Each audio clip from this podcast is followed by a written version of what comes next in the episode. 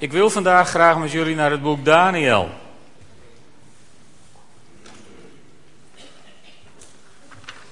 Hoofdstuk 6. Een heel bekend verhaal.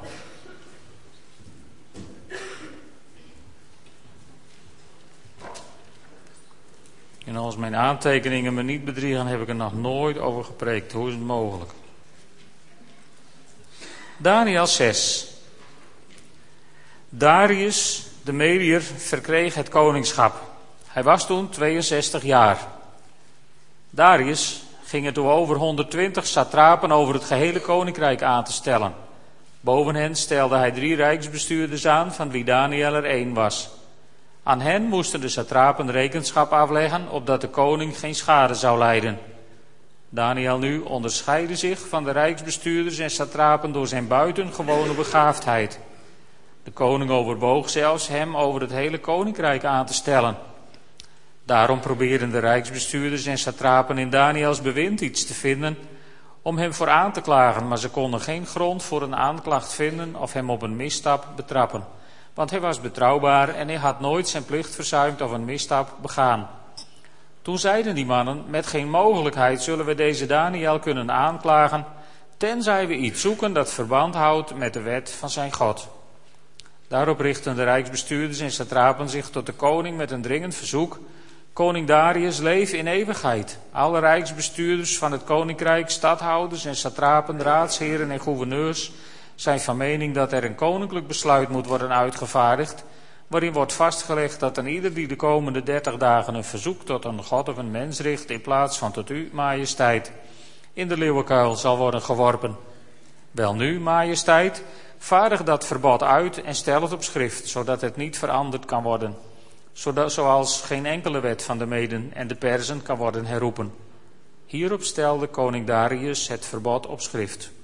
Toen Daniel hoorde van het besluit dat op schrift gesteld was, ging hij naar zijn huis. In zijn bovenvertrek had hij in de richting van Jeruzalem open vensters. Daar knielde hij neer, bad tot zijn God en prees hem, precies zoals driemaal per dag zijn gewoonte was. Maar toen drongen de mannen zijn huis binnen en troffen Daniel aan terwijl hij tot zijn God bad en hem prees.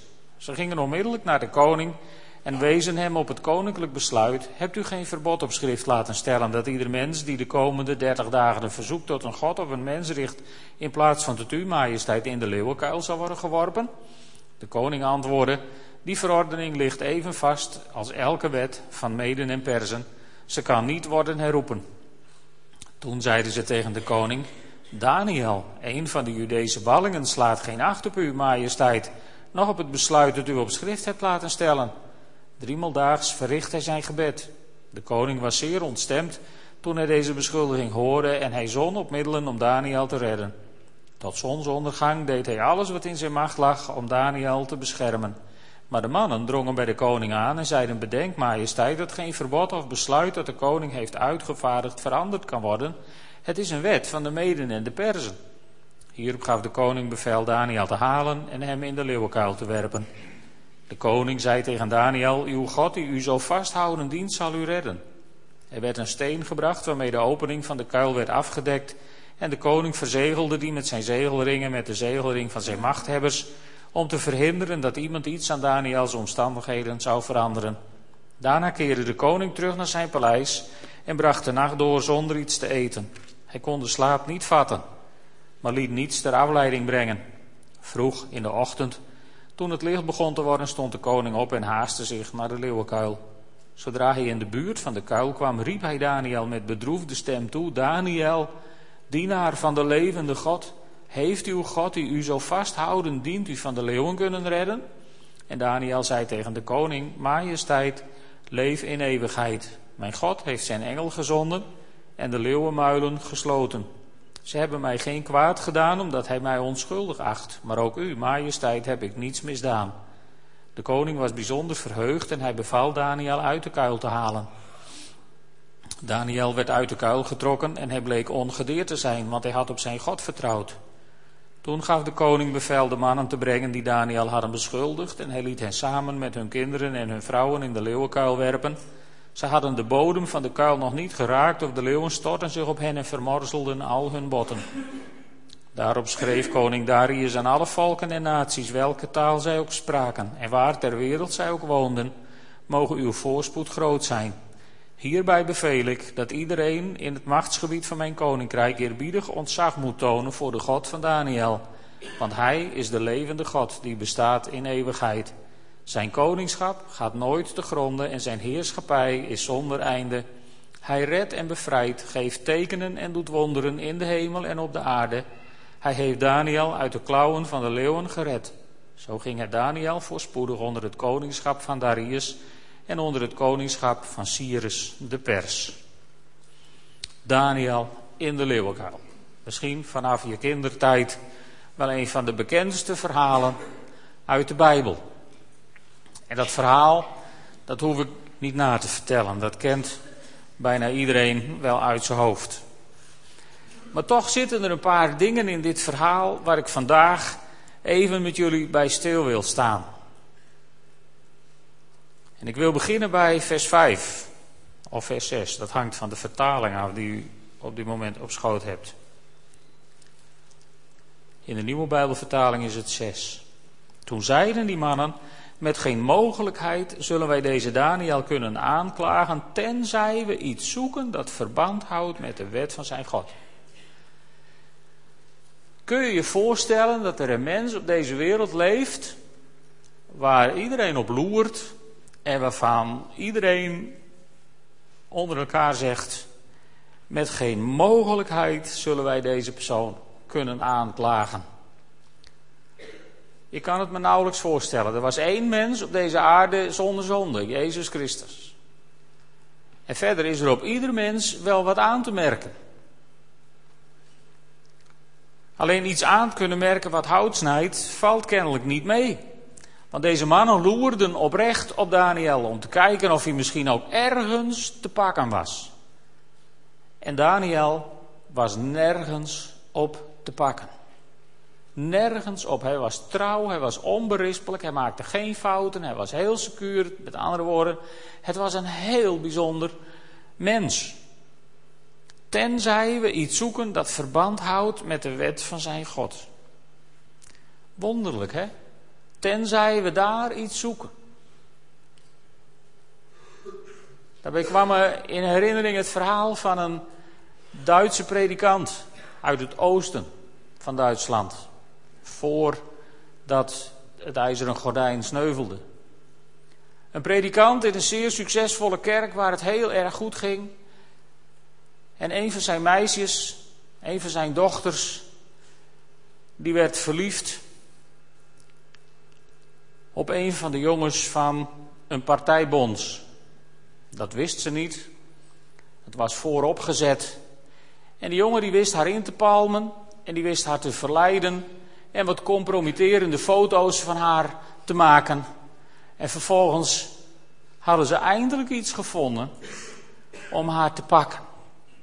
En op die manier werd ze gechanteerd en werd ze een Stasi-informant. Een sprong van een paar duizend jaar tussen Daniel en zo'n meisje. Maar het gebeurt dus nog steeds. Kennelijk is het, het doel van de duivel is duidelijk. Je wordt onder het vergrootglas gelegd. Er wordt gekeken of je ergens op te pakken bent. En als er in het normale niks is, dan wordt het wel gezocht. Het zij in iets wat je geloof voorschrijft. Het zij in iets wat je volgens je geloof niet hoort te doen. Er is nog zo'n figuur in het Oude Testament om eens even naar te kijken. En zijn naam is Jozef. Het verhaal mag je thuis wel eens lezen in Genesis 39. Een jonge Hebreeuwse man, verkocht door zijn broers, ontvoerd naar Egypte, verkocht als slaaf. En ja, als slaaf had je natuurlijk weinig tijd om uh, zaterdagavond naar de bar en, uh, en, en eens te kijken of er ook nog een leuke vrouw ergens voor je voorhanden was. Dat was gewoon niet in beeld als slaaf. Dat bepaalde je meester, je heer. Of er überhaupt zoiets voor je was weggelegd. Maar ja, je hormonen werden niet door je heer bepaald. Dus daar liep je dan als jonge man. En als dan de vrouw van de baas probeert je te verleiden, probeert je dat aan te bieden waar je hele lijf en al je hormonen om schreeuwen, dan moet je van hele goede huizen komen om nee te zeggen. Of niet? In goede tijden, slechte tijden had het geen 24 uur hoeven duren. Dan had het in één uitzending rond kunnen zijn. Maar bij Jozef duurde het wat langer. Niet omdat hij het niet snapte, maar omdat hij het niet wilde. Want ook Jozef, zijn moraal was gebaseerd op zijn relatie met God. En hij maakt duidelijk dat het gewoon niet gaat. En vervolgens wordt hij op een valse aanklacht in de gevangenis gegooid. En wat lijken die verhalen dan op het verhaal over onze Heer en Heiland Jezus Christus? Want in Matthäus 26, daar zeggen de Fariseeërs eigenlijk een beetje hetzelfde. En ze zoeken, ze zoeken wanhopig naar twee getuigen die een belastende verklaring tegen Jezus kunnen afleggen, zodat ze hem ter dood kunnen laten veroordelen. En dan staat er in de Bijbel, en ze vonden er geen. En opnieuw moest er een vals getuigenis aan te pas komen om onze Heer Jezus Christus veroordeeld te krijgen. En zo wordt ook voor Daniel een val opgezet om een vals getuigenis te kunnen geven tegen hem. Vals hoeft niet altijd onwaar te zijn. Het gaat om de bedoelingen die je erachter hebt. En dan kan zelfs de waarheid een vals getuigenis zijn als het tegen je gebruikt wordt. Ik geloof dat hier een waarschuwing in zit, ook voor ons als gelovigen. Want hier zul je hard aan moeten werken. Als je omgeving over jou moet zeggen, met geen mogelijkheid zullen wij tegen deze persoon een aanklacht kunnen vinden. Met geen mogelijkheid. En Paulus die roept ons op om toch zo te leven dat de wereld om ons heen niet zal vinden om ons aan te klagen. In Efeze 4, vers 27, daar zegt Paulus: geef de duivel geen kans. In de NBG-vertaling: geef de duivel geen voet. Geef hem geen voet tussen de deur. Geef hem geen kans om iets tegen je te vinden. Geef hem geen handvat om greep op jouw leven te kunnen krijgen. En ik denk niet dat het veel nadere specificatie behoeft om aan te geven waarmee je de duivel dan voet geeft. Als je het woord van God kent en als je werk maakt van je relatie met God, als je je nek durft uit te steken om, om, om een relatie met de levende God te hebben, dan zal de Heilige Geest in je hart daar heel duidelijk over zijn. Wat wel van God is en wat niet van God is. Wat wel kan en wat niet kan. En dan is het onze opdracht om zo te leven als Daniel. Geef de duivel geen kans. Zodat ook de duivel en zijn trawanten zullen moeten zeggen: met geen mogelijkheid zullen wij deze persoon kunnen aanklagen. En daarom wordt er een val opgezet voor Daniel. Er wordt een belachelijke wet geïntroduceerd. Ook dat hebben we tot op de dag van vandaag weten vol te houden. En, en, en dan gebeurt er iets bijzonders. Er gebeurt iets heel bijzonders. En dan zijn we aangeland in vers 10 of 11 in de nieuwe Bijbelvertaling. Er staat, zodra toen Daniel hoorde van het besluit, ging hij naar zijn huis. Wonderlijk, heel wonderlijk. Er staat, toen Daniel hoorde, ging hij. Meestal, als wij horen dat iets niet meer mag, blijven we zitten. Doen we het niet. En, en het lijkt wel alsof dit verbod, wat zo rechtstreeks ingaat tegen het dienen van zijn God, bij Daniel iets triggert, waardoor hij opstaat en gaat. Hij hoort het en hij gaat naar zijn huis. En daar had hij een bovenvertrek met open venster richting Jeruzalem. En daar knielde hij neer en bad het zijn God en prees hem. En dan misschien het zinnetje wat je moet onderstrepen, precies zoals driemaal per dag zijn gewoonte was. Ik weet niet wat uw gewoontes zijn.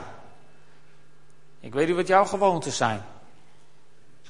Hoeveel gewoontes je hebt ontwikkeld om één of twee of drie maal per dag, of tien maal of twintig maal. Er, er, is geen maximum aangesteld in de Bijbel namelijk. Maar ik weet niet wat jouw gewoontes zijn om gemeenschap met jouw God te hebben. Om te bidden, in de Bijbel te lezen. Ik weet niet wat uw gewoontes zijn. Ik loop alleen maar tegen mezelf aan in deze spiegel waar ik in kijk. Daniel ging bidden precies zoals zijn gewoonte was. Hij ontwikkelde niet een of ander rebels proces om aan te geven dat deze wet niet deugde.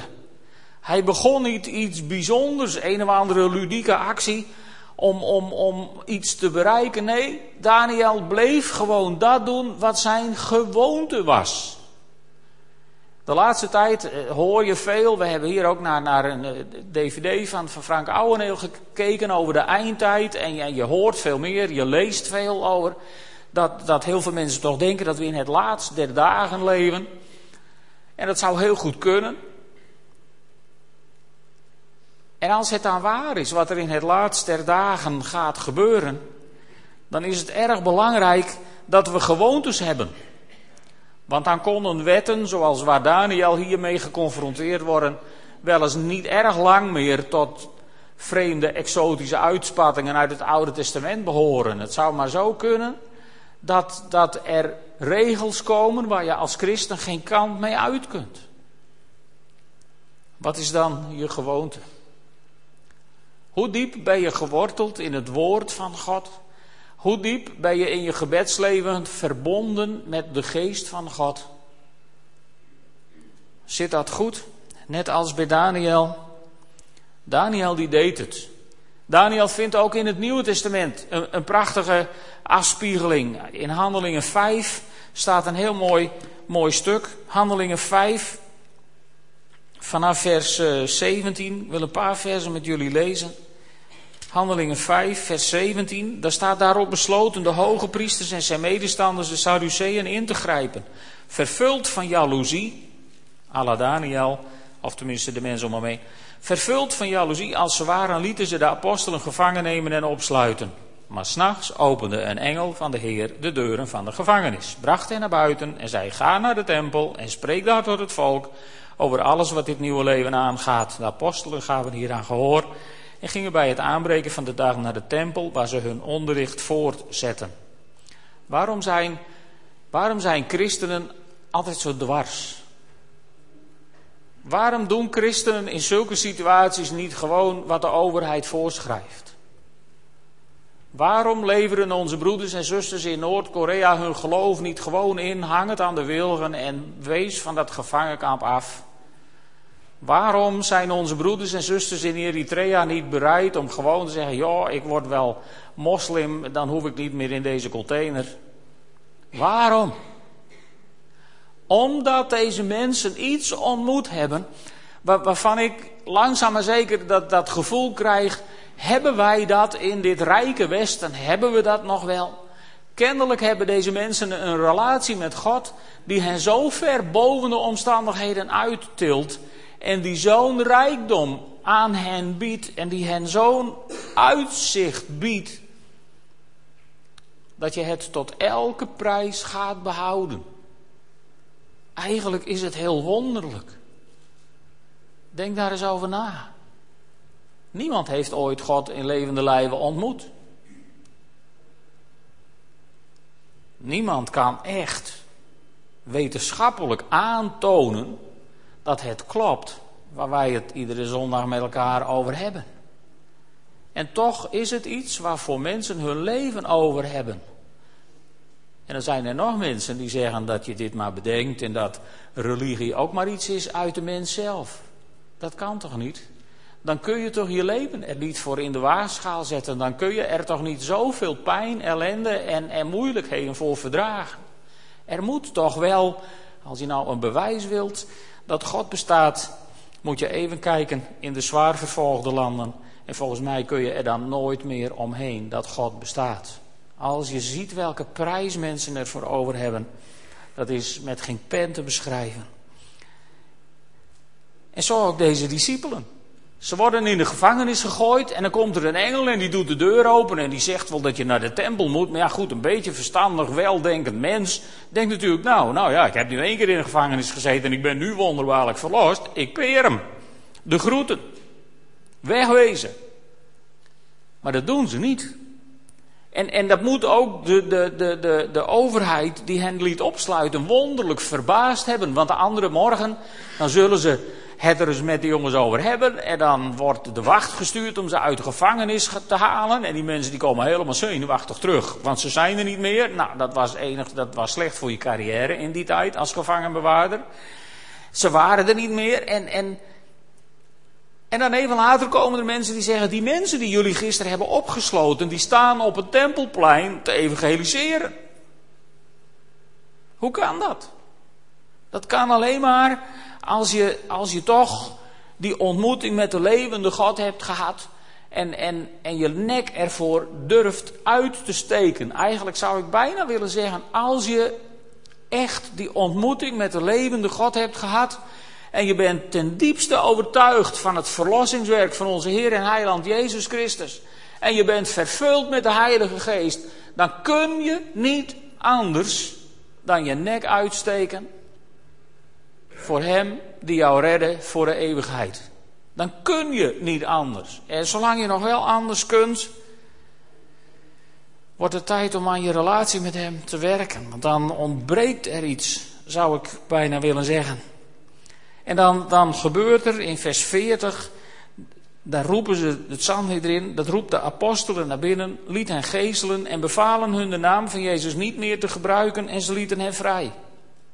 De apostelen verlieten het Sanhedrin, verheugd dat ze waardig waren bevonden om deze vernedering te ondergaan omwille van de naam van Jezus, ook weer zoiets vreemds. En ze bleven dagelijks onderricht geven in de tempel of bij iemand thuis en gingen door met het verkondigen van het goede nieuws dat Jezus de Messias is. Halleluja, gelukkig maar, want anders hadden wij hier niet gezeten. Ze gaven het niet op. Ze hielden vol en ze bleven hun nek uitsteken, elke keer weer, precies zoals hun gewoonte was. Nou, en dan wordt Daniel uiteindelijk, komen die mensen klagen bij de koning. En, en, en ja, de koning, die is, dat was net zo'n soort koning als tegenwoordig, hij had niks te zeggen. Want hij zat vastgeknoopt in de wetgeving van de meden en de persen. Dus uiteindelijk, na alle pogingen, moet Daniel in de leeuwenkuil gegooid worden. En dan zegt die koning, die heiden, die zegt iets heel wonderlijks. Die zegt, uw God die u zo vasthoudend dient, zal u redden. Mooi hè? Wat een compliment. Uw God die u zo vasthoudend dient. Wat een compliment. Het was de koning opgevallen. En dan wordt Daniel in de leeuwenkuil gegooid. En dan staat er in vers 18, er werd een steen gebracht voor de opening. En die steen die wordt verzegeld. En toen dacht ik, dat heb ik ook ergens eerder gelezen in de Bijbel. Want als je, als je in Matthäus 27 gaat lezen over de begrafenis van de Heer Jezus, daarna komen ook de fariseeërs bij Pilatus en die komen van ja, maar straks dan stelen ze hem en dan gaan ze wat vertellen en bla bla. En de steen voor het graf van Jezus werd ook verzegeld. Met koninklijke zegels. Met keizerlijke zegels. Zelfs want Pilatus als stadhouder, die mocht in de naam van de keizer, kon die dingen verzegelen en er mocht er niemand in. Maar goed, het hield Jezus niet vast. En het hield Daniel ook niet vast. Maar wel frappant hoe Daniel hier een beeld wordt van onze Heer en Heiland Jezus Christus. En dan de andere morgen, de koning, ja, die, die heeft, heeft, heeft zijn nacht niet gehad. Dus die is vroeg op de andere ochtend en die gaat zoeken en, en die roept. Je zou bijna zeggen, tegen beter weten in. Maar deze heiden, die had waarschijnlijk toch meer geloven dan wij denken. En, en die begint al te roepen, Daniel, Daniel, hoe is het met je? En Daniel die zegt, mijn God heeft zijn engel gezonden en de leeuwenmuilen gesloten. En die leeuwen die hebben daar de hele nacht gezeten van, hij ziet er wel lekker uit, maar ik kan mijn mond niet open krijgen. En die leeuwen hadden hun nacht ook niet. En die waren ook zwaar gefrustreerd. Maar ze deden Daniel niks. En dan komt Daniel, die wordt uit de leeuwenkuil gehaald, gered door een engel. In Handelingen 5, vers 19, daar staat dat ook. God stuurde een engel en die deed de gevangenis open. Even later zit Petrus in de gevangenis en weer stuurt God een engel en die doet de gevangenis open. Vraag is, waarom doet hij dat dan tegenwoordig niet wat vaker? Want dat is een ander verhaal. Maar, maar God heeft dus Daniel gered. En dan worden, dan worden de mensen van dat vals getuigenis, die worden de dupe van hun vals getuigenis. En die worden in de leeuwenkuil gegooid. En om nou te bewijzen dat Daniel niet in leven bleef omdat de leeuwen, die hadden geen trek, die hadden helemaal geen honger. En staat het hier even heel plastisch beschreven. De mensen die er vervolgens in werden gegooid, die haalden de boeien niet eens, toen waren ze al op. Dus die leeuwen hadden wel degelijk honger. En Satan heeft ook honger. Hij gaat rond als een brullende leeuw, zoekende wie hij zal verslinden. En daar kun je bang voor zijn. Ik, ik, ik word altijd gefrustreerd als mensen erg bang zijn voor de duivel. Want dan zegt hij, luister eens, in mijn draaiboek staat dat de duivel bang hoort te zijn voor ons. En, en hij kan je niks doen. Als, als jij een kind van God bent, gekocht en betaald met het kostbare bloed van de Heer Jezus Christus, dan kan de duivel je plagen en hij kan tegen je brullen en hij kan je het leven misschien zuur maken. Maar aan je komen kan hij niet. Want er is kracht in het bloed van het lam. En die kracht is sterker dan de kracht van leeuwen, sterker dan de kracht van de duivel hemzelf. Dus als hij al raakt, ligt dat nooit aan hem. En dan is het mooie, en daar wil ik mee afsluiten en dan gaan we avondmaal vieren. Wat ik nou zo bijzonder vind, dat is dat daar aan het eind van Daniel iets heel bijzonders staat. Vers 27 en 28. Kijk, die koning die blijft maar bevelen, daar ben je kennelijk koning voor. Maar het getuigenis van die koning, van die heiden, moet je eens luisteren. Wat die koning zegt. Hij is de levende God die bestaat in eeuwigheid. Zijn koningschap gaat nooit te gronden en zijn heerschappij is zonder einde. Hij redt en bevrijdt, geeft tekenen en doet wonderen in de hemel en op de aarde. En een van die wonderen is dat hij Daniel uit de klauwen van de leeuwen heeft gered. Lieve mensen, laten we, laten we ons uitstrekken naar God om steeds dichter bij Hem te komen, om in een relatie met Hem te komen, dat we, dat we net zulke kinderen van God worden als iemand als Daniel, zodat de wereld om ons heen met geen mogelijkheid ons zal kunnen aanklagen, tenzij ze het zoeken op het gebied van ons geloof. En als dat gebeurt, dan gebeurt er wat staat in Matthäus 5, vers 16, waar Jezus zegt, laat zo je licht schijnen voor de mensen, opdat zij uw goede werken zien. Nou, David, Daniel liet zijn licht schijnen. Hij stak nooit onder stoelen of banken waar hij het vandaan had. Hij liet zijn licht schijnen. Ze zagen zijn grote werken. En wat was het eindresultaat? Het eindresultaat was precies wat hier staat. Opdat zij uw Vader die in de hemelen is verheerlijken. Darius deed niet anders. De grote machthebber van het rijk van de Meden en de Persen. De grootste machthebber op de aarde op dat moment. Verheerlijkte God en die zegt, hij is de levende God die bestaat in eeuwigheid. Zijn koningschap gaat nooit te gronden en zijn heerschappij is zonder einde.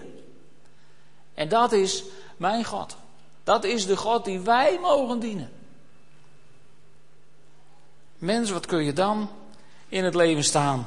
En wat is het dan? Eenvoudig om je nek uit te steken. Wat is het dan? Geweldig om je nek uit te steken voor die God. Hij redt en bevrijdt. Hij geeft tekenen en doet wonderen in de hemel en op de aarde. Waarom zou je je nek niet uitsteken voor deze God? Dat is eigenlijk de vraag waar het om draait. Waarom zou je het niet doen? Want Hij redt en bevrijdt. Hij geeft tekenen en doet wonderen in de hemel en op de aarde. En wij geloven dat onze God niet veranderd is. Mijn God redt en bevrijdt. Mijn God doet nog steeds tekenen en wonderen in de hemel en op de aarde. En daarom gaan we avondmaal vieren. Daarom gaan we onze gemeenschap met Hem vanochtend intens maken in de tekenen van brood en van wijn. En daarom gaan we onze nek uitsteken door voor zieken te bidden, voor mensen te bidden die een wonder, een aanraking van God nodig hebben. En als je een aanraking van God nodig hebt, dan hoop ik dat je je nek durft uit te steken. En ook voor je laat bidden. Want onze God, redt en bevrijdt. Hij geeft tekenen en doet wonderen in de hemel en op de aarde. Hij heeft Daniel uit de klauwen van de leeuwen gered. En hij zal jou ook uit de klauwen van de leeuwen redden. Mijn God geneest en bevrijdt. Zullen we samen een moment bidden? Zullen we gaan staan als dat kan? Vader in de hemel, we, we hebben mogen zien hoe u Daniel op een wonderbaarlijke manier redde. Heer, en, en we hebben mogen lezen in uw woord dat een heidense koning duizenden jaren geleden zo'n getuigenis over u wegzet. Heer, en toen was u nog niet eens op deze aarde geweest. Toen had u nog niet geleden, was u nog niet gestorven, was u nog niet begraven, was u nog niet weer opgestaan, was uw Heilige Geest nog niet eens uitgestort. En toen al, Heer, werd er zo'n prachtig getuigenis gegeven. En ik wil u vanochtend bidden, Heer, wilt u ons opnieuw aanraken met die kracht van uw Heilige Geest.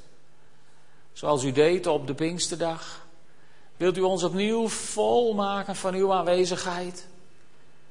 Heer, wilt u ons lokken naar die binnenkamer waar we gemeenschap met u kunnen hebben? Wilt u ons trekken heel dicht aan uw hart? Heer, want als we lezen wat Daniel aan een geweldige gewoonte had om voortdurend te bidden, telkens maar weer bij u te komen, Heer, dan, dan, dan falen wij daarin zo vaak. Heere God, maar wij hoeven het ook niet uit eigen kracht te doen, Heer. Wilt u alstublieft opnieuw tot ons hart gaan spreken? Wilt u ons verleiden om steeds dichter bij u te komen? En wilt u deze morgen ook tot ons spreken in de tekenen van brood en wijn?